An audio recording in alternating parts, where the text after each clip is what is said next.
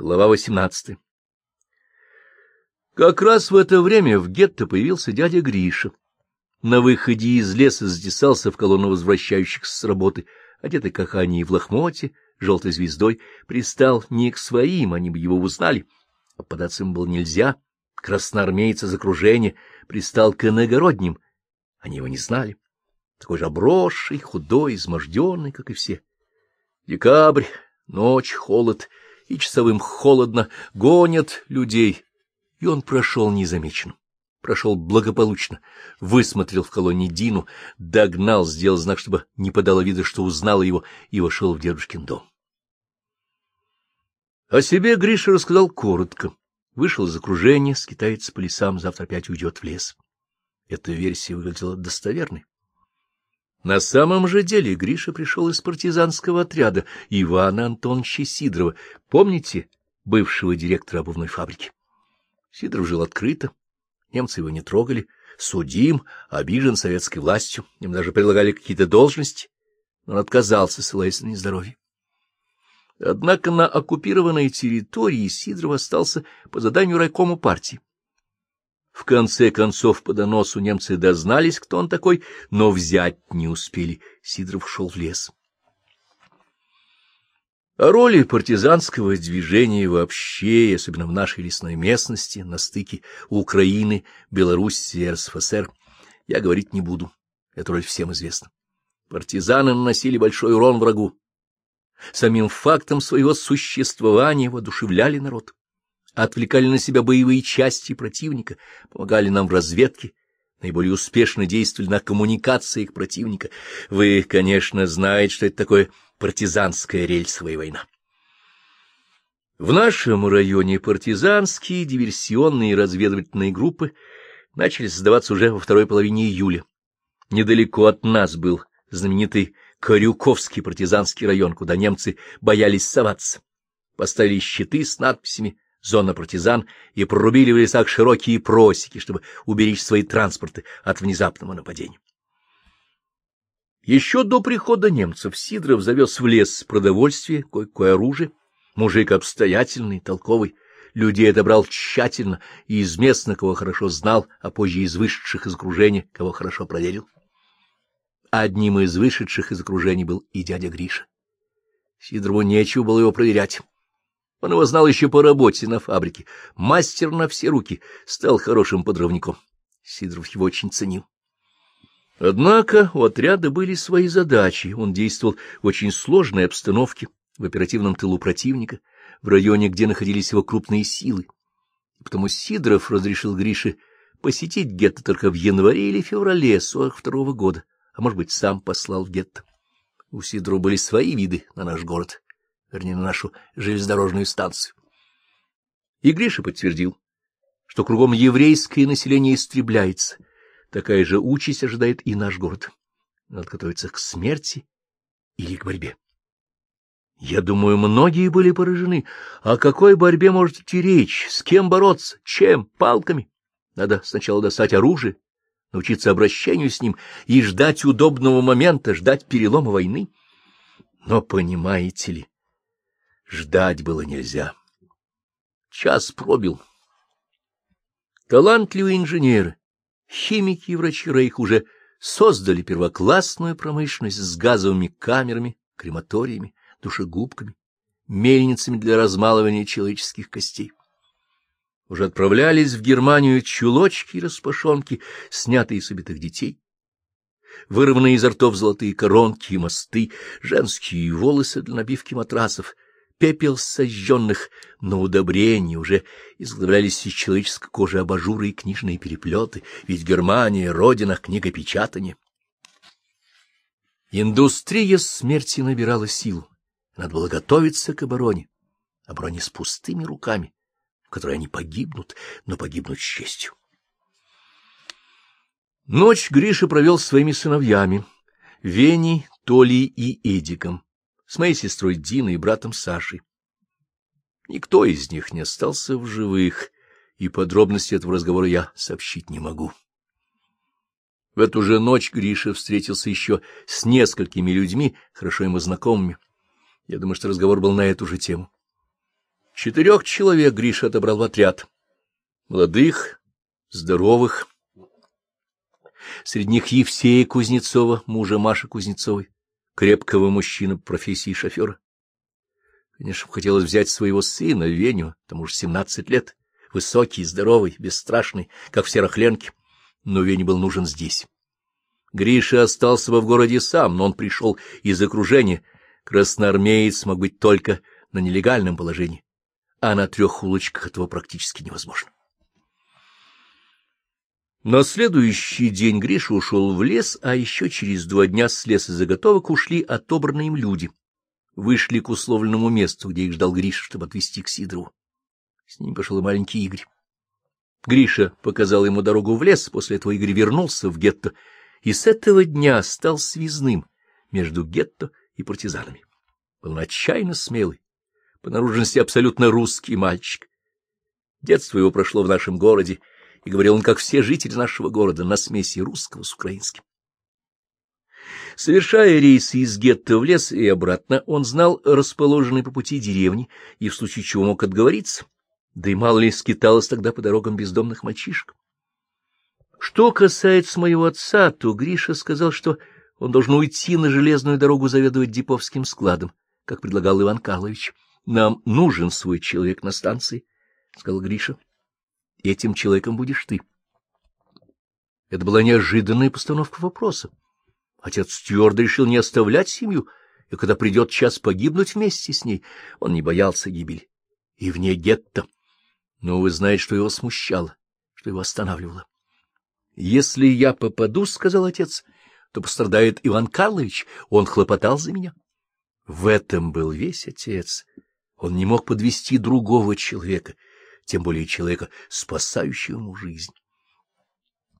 На это Гриша ответил, — За него не беспокойся, ему ничего не будет. Он не может отвечать за каждого служащего депо.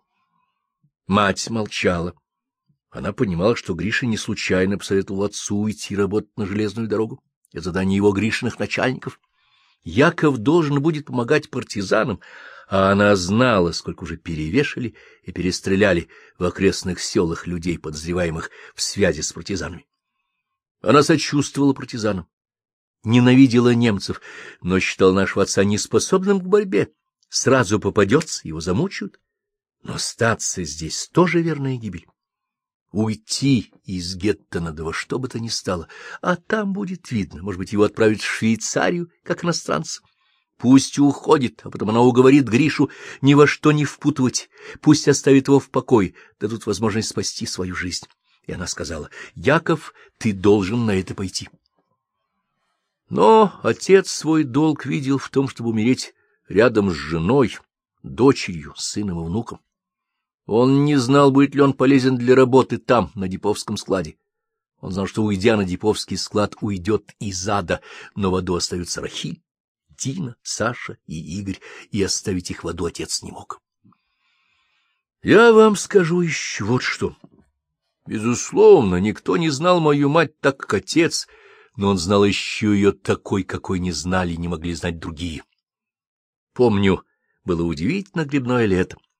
Сташенки приносили белые ведрами, сушили, засаливали, жарили, запах разносился по всей улице. Как-то утром на самой заре пошли в лес, и мы взяли с собой Дину, ей было, наверное, лет пять-шесть, не больше. Боровики росли за оврагом, но туда было далеко, Дети бы устали и решили попросить свернуть в молодой сосняк, там могли быть маслята. Мама с Диной шли впереди, песок еще не просох от росы, мамины следы были глубокие, а следы Дины едва заметные. Она и не весила ничего. И вот они присели на корточки. Белые прямо на дороге.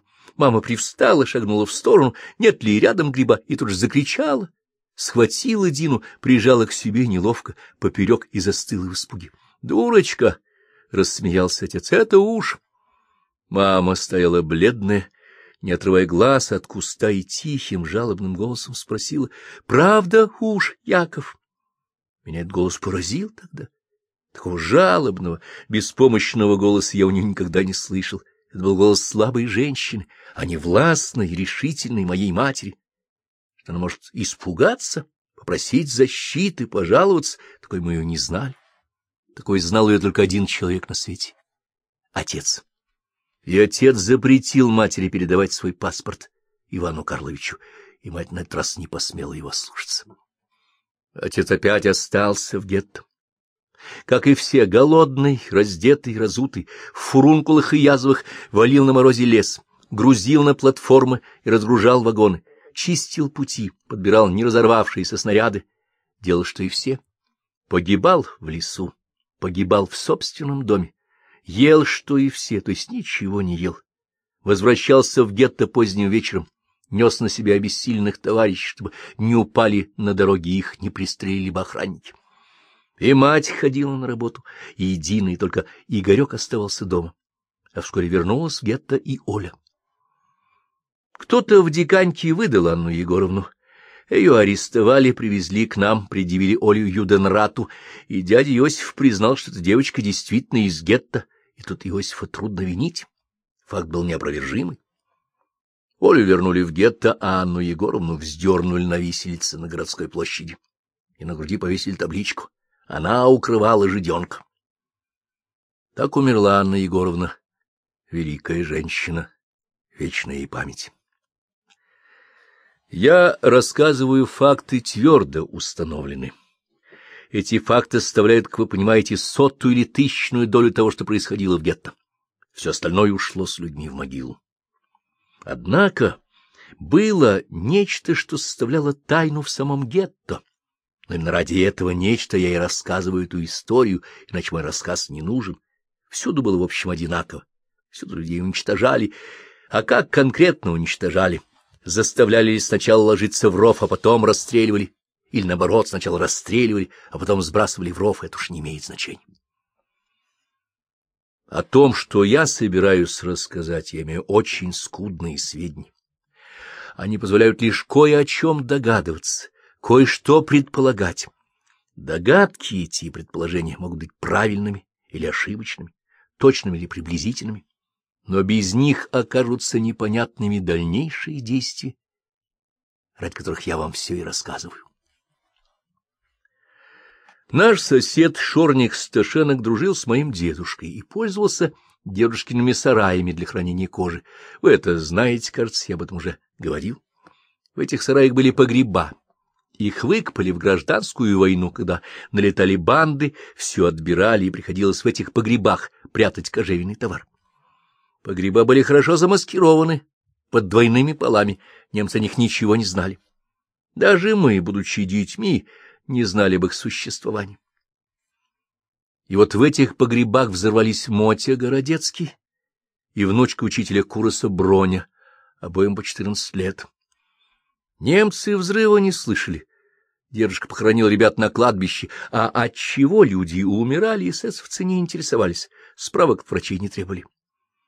Так на чем все-таки подорвались Моти и Броня? Может быть, играли с найденной миной или гранатой?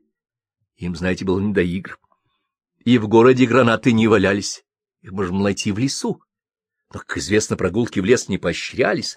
За прогулку в лес ребенка расстреливали на месте. И вот если ребята под страхом расстрела искали в лесу бомбы и гранаты, под угрозой расстрела приносили в гетто, то, как вы понимаете, не для игры они это делали. И все же, я думаю, эти бомбы и гранаты они находили не в лесу. Они их изготовляли. Не пугайтесь этого слова. Если можно назвать бомбой бутылку керосина, обмотанную тряпкой, гранаты жестянку с гайками или болтами, или просто отрезок трубы, набитый динамитом, то такие бомбы и гранаты они могли изготовлять, даже не пользуясь учебником химии или энциклопедией Брогауза и Фрона. И хотя были детьми, понимали, что это не настоящее оружие, и вот вам второй факт. Внуки Кузнецова Витя и Алик попались, когда с машины, оставленной шофером, стащили автоматы. Если б Шталь бы знал, для чего они их стащили, безусловно, перестрелял бы половину гетто. Но он расценил это как детскую шалость, он приказал расстрелять только самих шалунишек. Мамину подругу Эмму Кузнецову, ее дочь Фаню, наконец, Гришину жену Иду — мать четырех детей, расстреляли у проходной за попытку вынести с фабрики обмундирование. Возможно, они хотели обменять его на продукты. Собственных вещей у них давно уже не было, их отобрали, а что не отобрали, было давно выменено. За качан капуст надо было отдать новое пальто, за десять картофелин модельные туфли, хорошие часы ценились в буханку хлеба. Но обмундирование, сапоги, кожу на базаре не обменяешь. Это можно обменять у полицаев солдат, и не только на продукты. Повторяю, факты скудные, смутные, их можно толковать по-разному. Но вывод можно сделать только один. В недрах гетто, в глубине этого ада зарождалось сопротивление. На первых порах неумелые, примитивные, наивные, но люди готовились к борьбе, и это главное. Семена, брошенные дядей Гришей, не пропали, и какие всходы они дали, вы еще увидите. Но вот уж факт достоверный. Имею в виду разговор дедушки Рахленко с его сыном Иосифом председателем Юденрата, он дошел до меня почти дословно. Дедушка пришел к Иосифу и сказал. — Иосиф, ты знаешь, что сделали в Городнии сосницы? — Знаю, — ответил Иосиф. — То же самое сделают у нас. — Что ты предлагаешь? — спросил Иосиф. — Уходить в лес. Иосиф знал, что до леса не дойдешь. А если дойдешь, то в лесу погибнешь. Это хорошо известно дедушке. И на такого совета дедушка к нему явился. — Еще что ты предлагаешь? — спросил Осиф. Это означало «выкладывай, зачем пришел». — Есть мужики. — Какие мужики? — Хуторские. — И что? — Могут сховать за золото. — Золото возьмут и выдадут. Мужики надежные. — А где взять золото? — У тебя нет? — Для Гриши нет, — сказал Иосиф. — Думаешь, я не знаю, кто тебя прислал? — но имей в виду, Гриша партизан, если Штальби узнает, расстреляют вас всех. Весь дом — это в лучшем случае, в худшем каждого десятого в городе. — Я не видел Гришу с того дня, кого взяли в армию, — сказал дедушка. — Где он и что с ним, не знаю. — Я тоже не знаю. — И знать не хочу, — отрезал Иосиф. — Но зачем ты ищешь золото, я знаю. Так вот, не впутывайся. С кем драться? С ними? — они взяли всю Европу и возьмут весь мир. Чем драться? Берданками? Ржавыми махновскими обрезами? Против танков и пулеметов? Если они найдут у вас хоть один пистолет, они перестреляют все гетто. Гриша легко ставить на карту вашу жизнь. Он в лесу, его сыновья сопляки, хотят умереть героями. За это невинные люди пойдут на верную смерть. — Их все равно ждет смерть, — сказал дедушка. — Откуда тебе известно? — возразил Йосиф. — Да, в Городне сосница что-то было. Что именно мы не знаем. Я спрашивал одного человека. Да, говорит, расстреляли. За что? И сделали попытку на немцев. Тоже, наверное, собрались мальчишки с пистолетами. За это расстреляли всех. То же самое случится у вас. Если наши сопляки не образумятся, я их сам образумлю. У нас еще ничего не было. Никаких акций не будет. Мы им нужны, еще долго будем нужны. Леса много, а весной они будут строить дорогу. До будущей осени мы продержимся, а там они возьмут Москву, война кончится, наступит мир, а то, что делают во время войны, нельзя делать в мирное время. Надо выждать, надо продержаться. У тех, кого сюда пригнали из сосницы и городни, убили детей. Чего им еще ждать, — сказал дедушка. — Ну, еще неизвестно, кого убили, кого нет, — возразил Иосиф. — Могли вывести в Польшу. Здесь близко фронт. Они опасаются, что евреи будут помогать красным. Так вот, скажи всем, не надо сеять панику, распространять слухи. Если Гриша еще раз сюда придет, я передам его штальбе. Это моя обязанность. Если я ее не выполню, меня самого расстреляют. И его сыновей, если попробуют хоть пальцем шевельнуть, тоже передам штальбе. Я отвечаю за семь тысяч жизней и обязан так поступать. — От семи тысяч уже осталось пять, — сказал дедушка. — Пять тысяч тоже люди, — сказал Иосиф. — И не лезь в это дело, отец. Если про тебя узнают, то расстреляют не только тебя, но и всех стариков. Дедушка понимал, что скрывалось за этим предупреждением. Истребляют не только детей, но и стариков. Дедушка знал об этом и без Иосифа. Он видел его насквозь. Врет, будто детей увезли в Польшу, Детей расстреляли. Врет, будто где-то еще сохранились гетто, а они уничтожены вместе с их обитателями. Врет, будто немцы возьмут Москву, и война скоро кончится. Они обещали взять Москву еще в октябре. И жизнь им здесь никто не сохранит. Все врет, скотина, думает только о своей шкуре, а не о спасении людей. Прежний дедушка все это выложил бы Иосифу. Прежний дедушка вытянул бы его палкой, но палка он не узнал бы того, что ему надо было узнать. Откуда известно Иосифу о том, что приходил Гриша? о том, что мальчики что-то затевают. А кто тебе сказал, будто приходил Гриша? Так ведь ты говоришь, что не приходил. Я не видел. Может быть, кто-нибудь другой видел. Интересно, кто? Ведь Гриша мне сын, а я тебе не сын. Вы все мне сыны. И ты, и Лазарь, и Гриша. Ну, а тебе и Лазарь я знаю, а Гриши нет, и хочу знать. Ты знаешь больше меня, и говорить об этом не будем. Иди, отец, и запомни, я отвечаю за людей и не дам их погубить ни Грише, хоть он мне и брат, ни Вене и Дине, хоть они мне и племянники, ни даже тебе, хоть ты мне отец. Вы не одни на улице, на вас смотрят чужие глаза, рядом с вами живут люди, живет Алешинский, Плоткин, живут Ягудины. Нарочно так сказал Иосиф, или обмолвился, но дедушке это было достаточно. — Добре, — сказал дедушка и ушел.